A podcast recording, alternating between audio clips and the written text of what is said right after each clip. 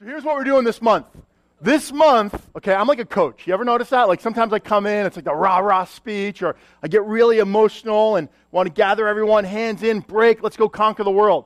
That's who I am. That's how I'm wired. And for some reason, God still uses me. I don't know why. Uh, but I really look at Scripture as God always preparing us, preparing His people for what's next. And so for the whole month of September, all we're doing is we're talking about the things that we as a church are called to be. That's all we're talking about. We're not just talking about what we are, because here's a little picture that God gave me this week. Really, it was last week. That so often we, we look in the mirror, right? And we get so consumed with the only thing we see is who? Us. And at first you might be like, man, I'm looking good today. And then all of a sudden you notice like this zit that's coming out, and you're like, I'm 40 years old. I don't get zits. Or you just get so self consumed with looking at yourself that you always find fault. And I really felt like God saying that that's the church, not the plant, but the church universal, is that they're so consumed with, with how they look, with their morality, with, with them being perfect. And I had this picture of, of God inviting me to say, Get away from the mirror, let's go to the window and see where I want to send you. See what I want you to do. See what I want you to become. That's what we are. We are a church that doesn't stare in the mirror because we will never be satisfied. But we are a church who God invites to look out the window into His world that we could know Him and what? Make Him known. So, the way we're starting off this morning is I want to show you a video, real short, maybe 30 seconds. But pay very close attention to this video because I'm going to have one question for you at the end of it. Okay? You guys ready to play it? Okay, let's watch.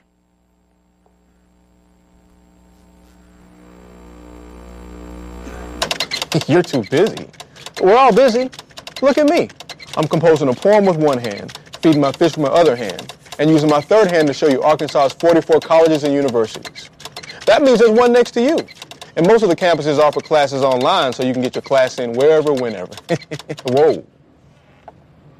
I wrote this poem in French. I don't even speak French.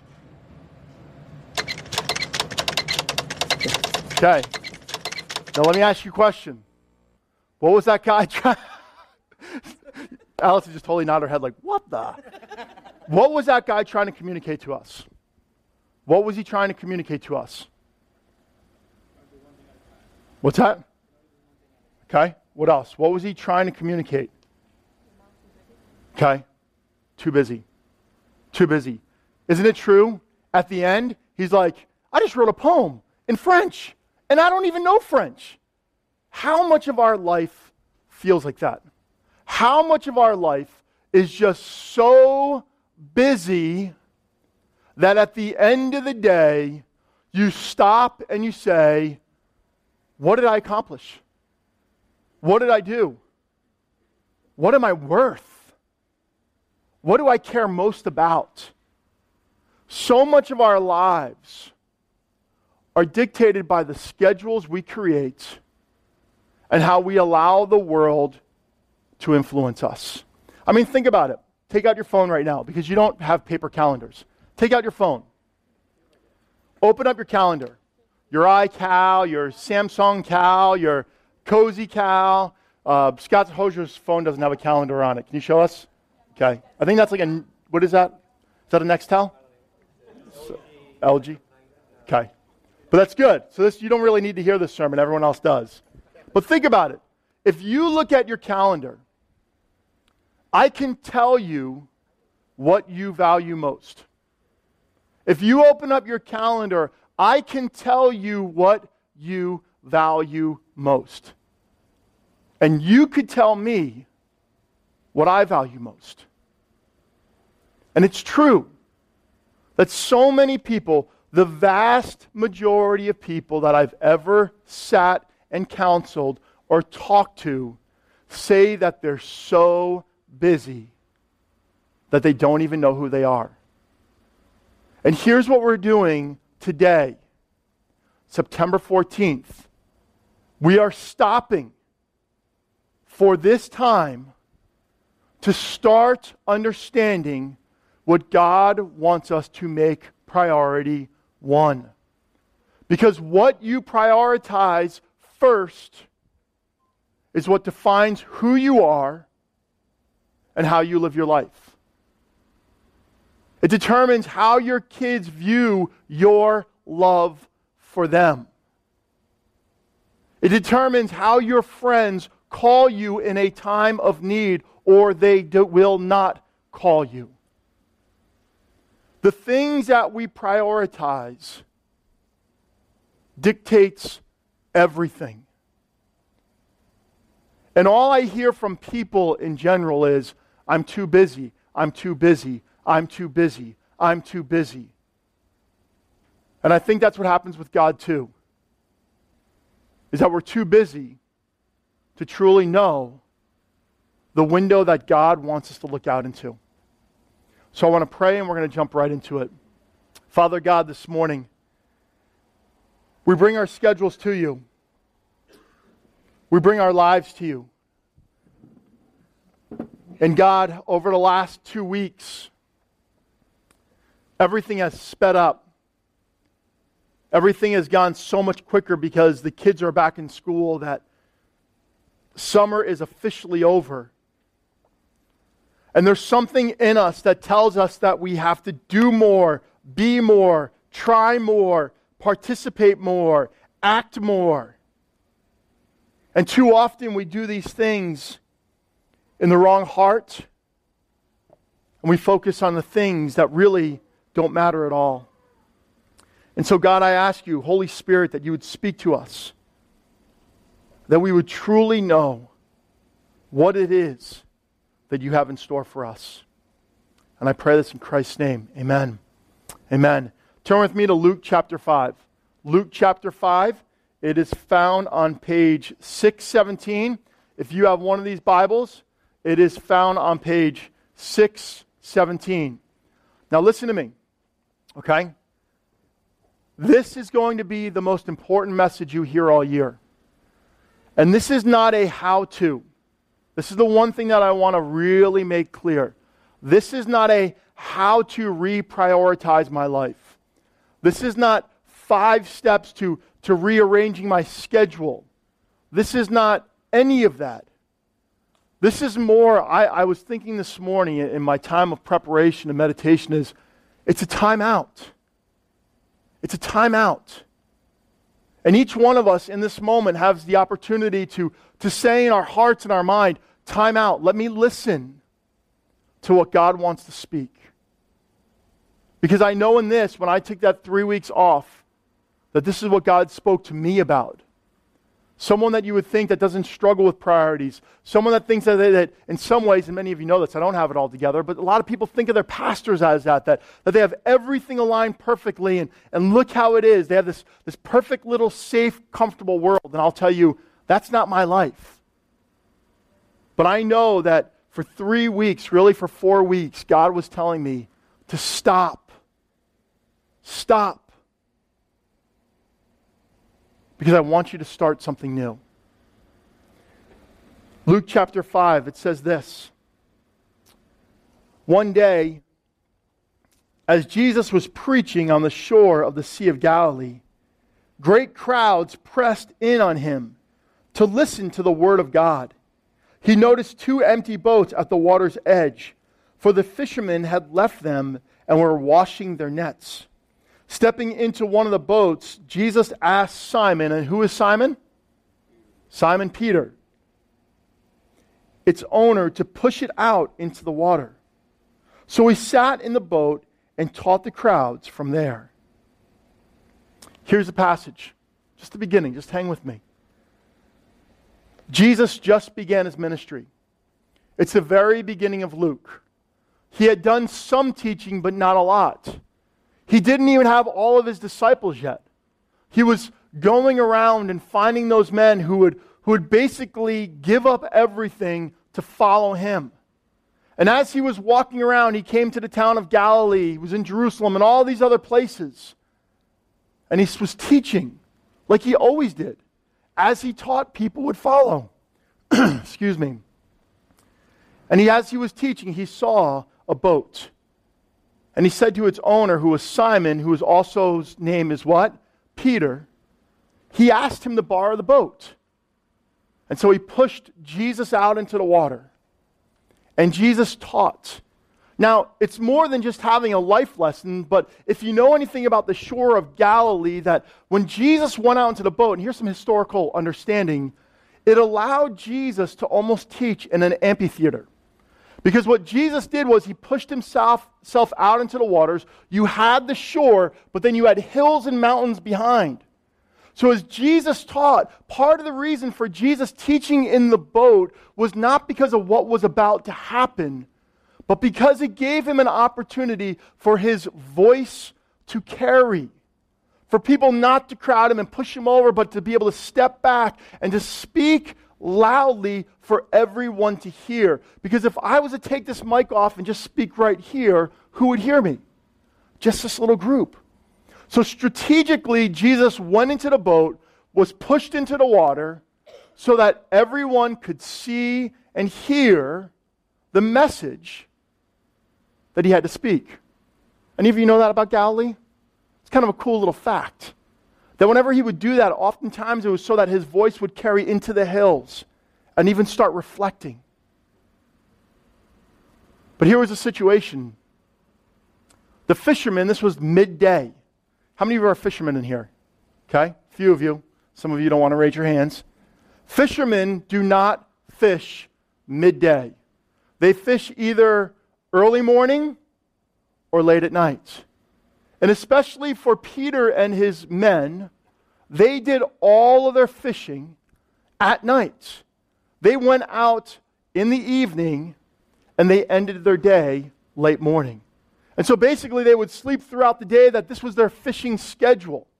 And so they would get up and they would get everything ready. They would take their nets, they would, they would line them up, they would go out when the sun began to go down, and they would set their nets.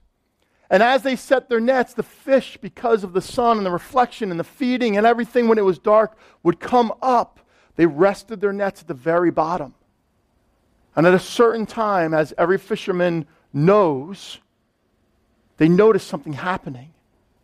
And so the fishermen would lift their nets, pull them together, and take their boats and circle around.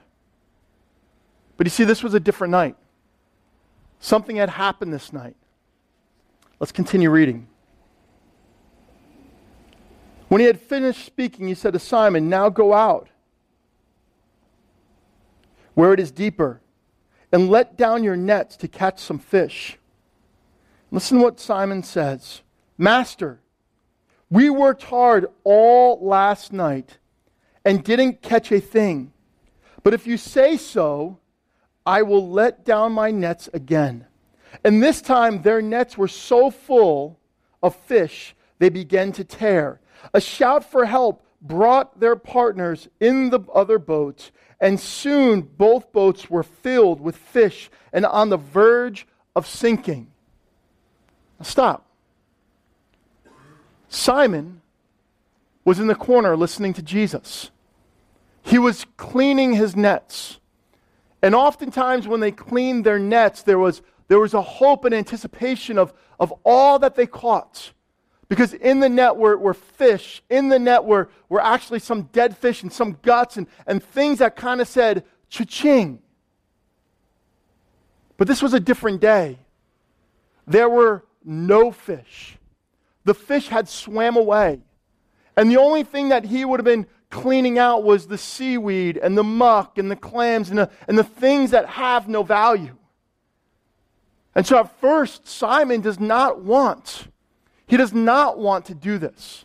He does not want to have to untangle the nets again, bring them out into the water, and make us skeptical of his trade. Because Simon was a master fisherman. Simon not only made a living for himself, but he had men that he worked with. And so, what does that say? That, that Simon was really good at his trade, that, that other men wanted to work with him, and he wanted to work with other men, and that they, they came around one another and they, they made a good profit. But this was a different day. It was almost a place of, of embarrassment or humiliation for Peter, like, I really don't want to do this.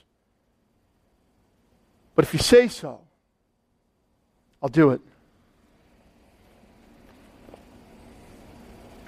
When Simon realized what had happened, he fell to his knees before Jesus and said, O oh Lord, please leave me.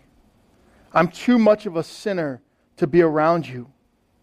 For he was awestruck by the number of fish they had caught, as were the others with him. His partners, James and John, the sons of Zebedee, were also amazed. And Jesus replied to Simon, Don't be afraid.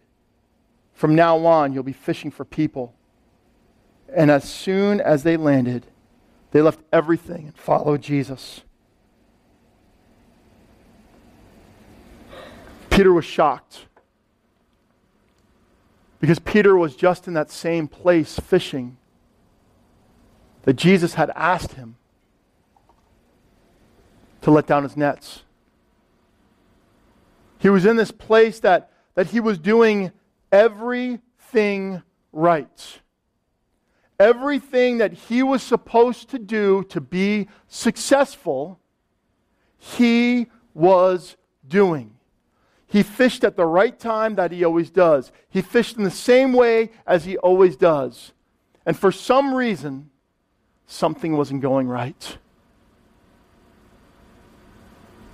And I can just think of Peter now, Peter Simon, that this frustration was with him like, here we go again, doing the same thing. But this was different. Because Jesus actually stopped him from looking through the lens that he had always been seeing this life through. And he was saying, I want you to start looking at things differently. I want you to stop.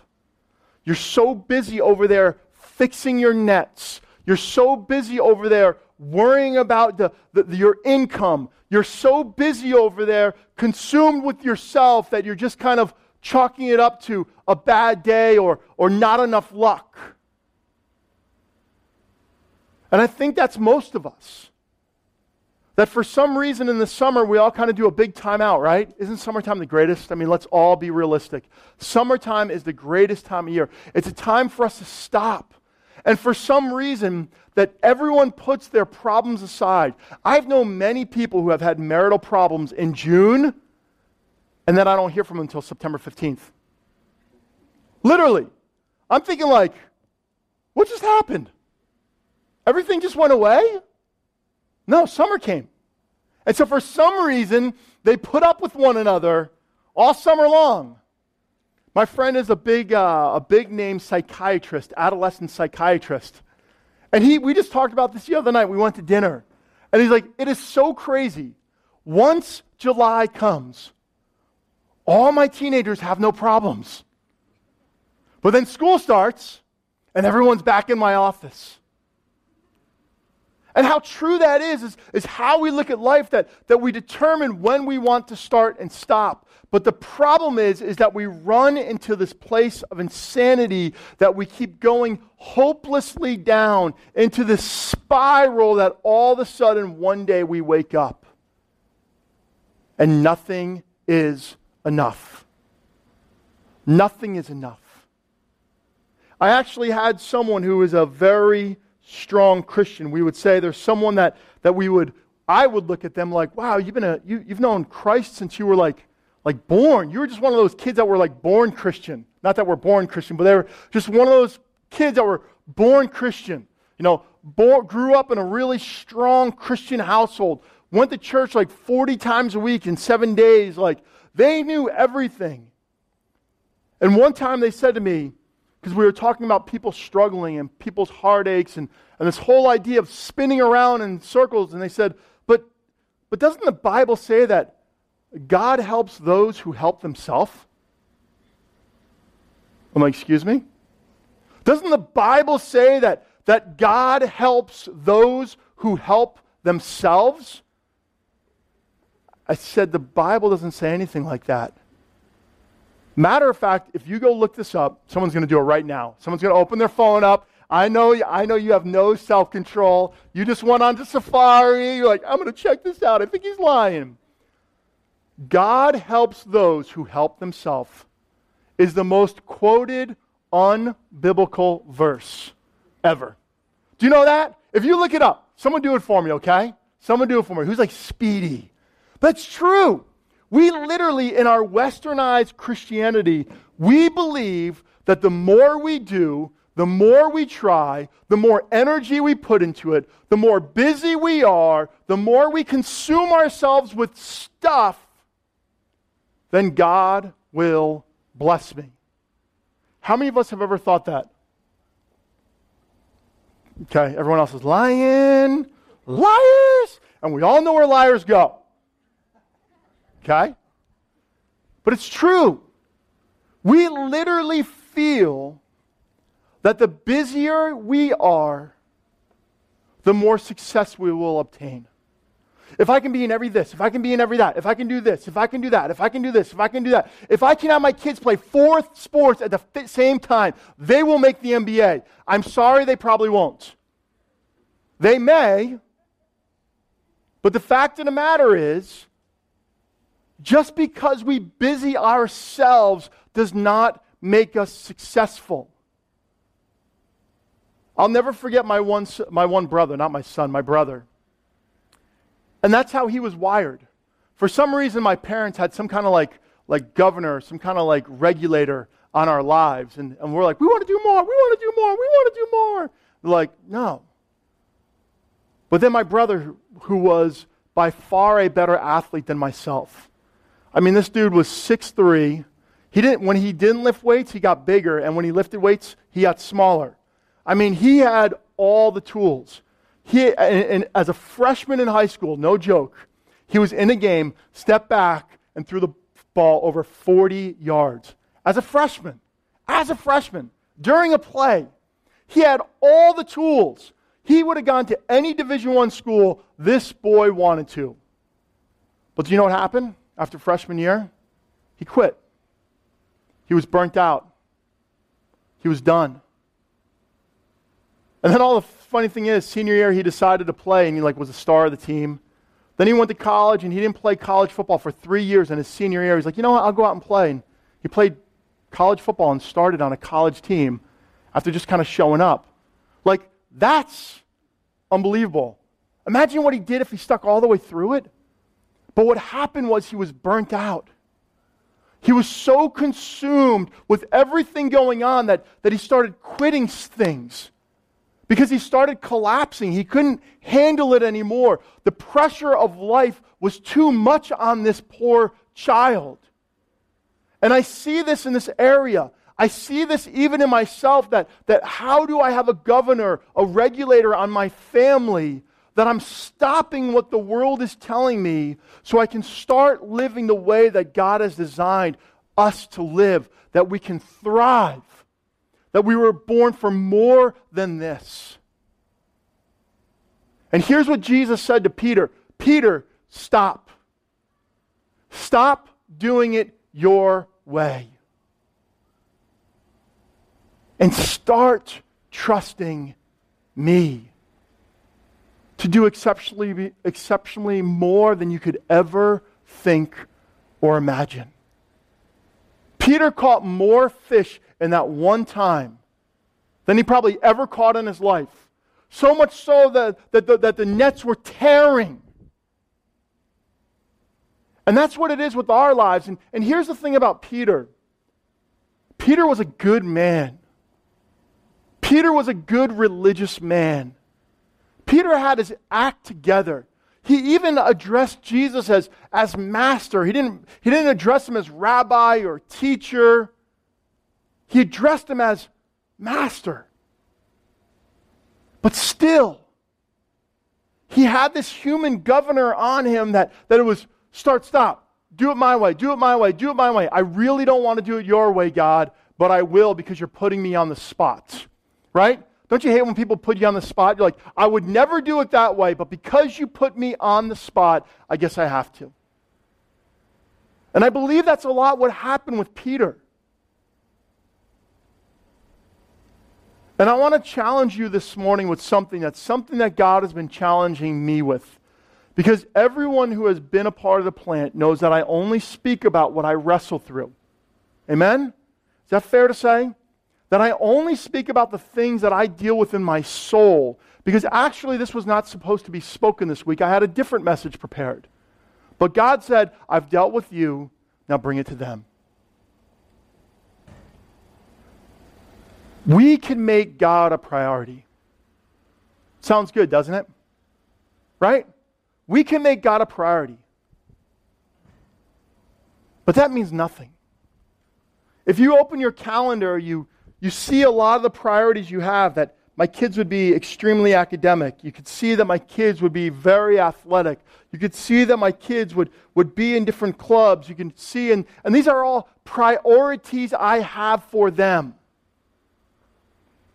But the question is, is what is the priority number one in my life?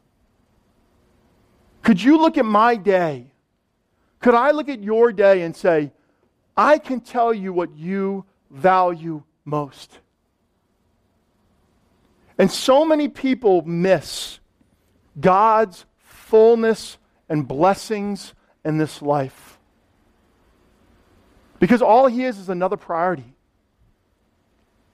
He's like the Giant game today or the Jets game. What? Jets? No, no, no. We're going to whoop up on you. I'm going to throw cheese on your lawn today. She's a Packers fan. I'm a Jets fan. No, they won't. But it's true. It's true. We make God a priority, some of us. But Jesus is saying today stop it. Stop it. I don't want to be a priority. I want to be priority one. Because when you make me priority one,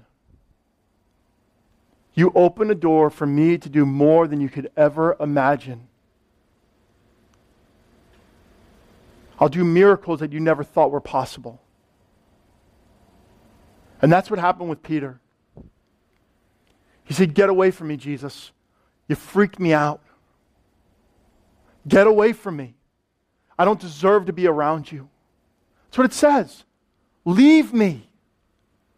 Because what Jesus had done in that moment overwhelmed him so much that he recognized who he was in the light of God broken, a sinner, and who God was his loving Heavenly Father.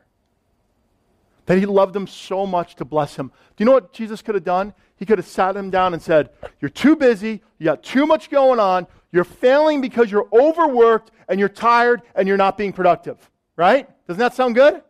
Right? You're too busy. You're too tired. You're overworked. You're thinking about everything else but you're supposed to. Instead, Jesus said this Stop.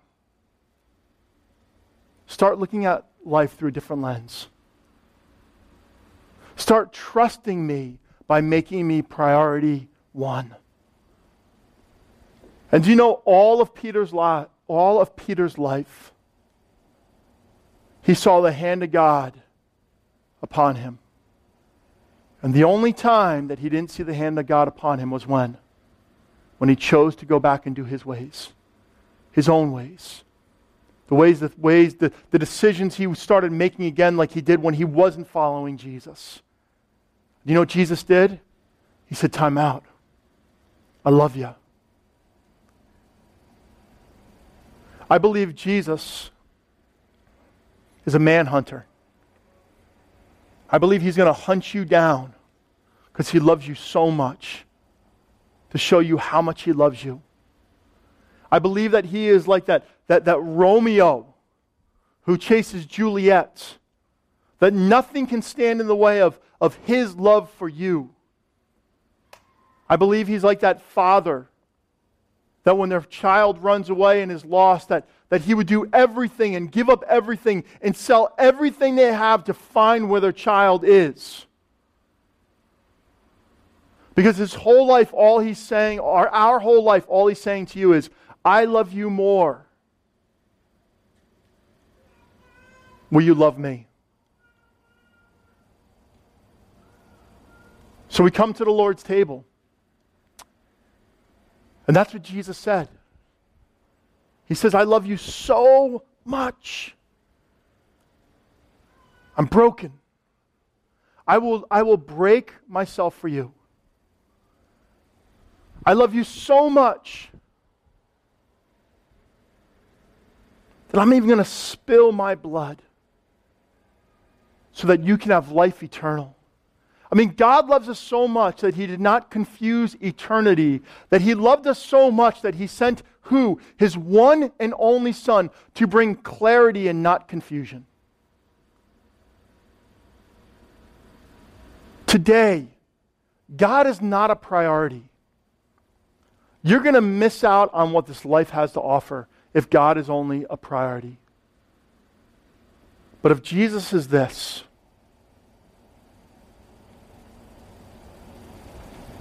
you will thrive. You may not feel like it right now. You will thrive. You may still struggle, but you will thrive. And there will be moments in your life where you look back and you say, Jesus, you have blessed me beyond myself. You have blessed me beyond anything. And all he's going to say is because all you've done is one thing. One thing. He's saying, stop making me a priority and start with one.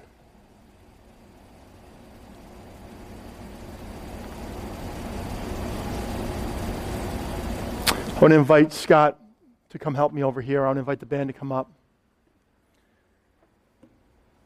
And he's making Jesus priority one. And if that's what you want to do, I don't care where you are in this faith journey. I don't care what you've done. I don't care who you served yesterday or who, who you prayed to this morning. If you want to make Jesus one, that's what this is for. That's what this is for because he made you first. Amen? Amen.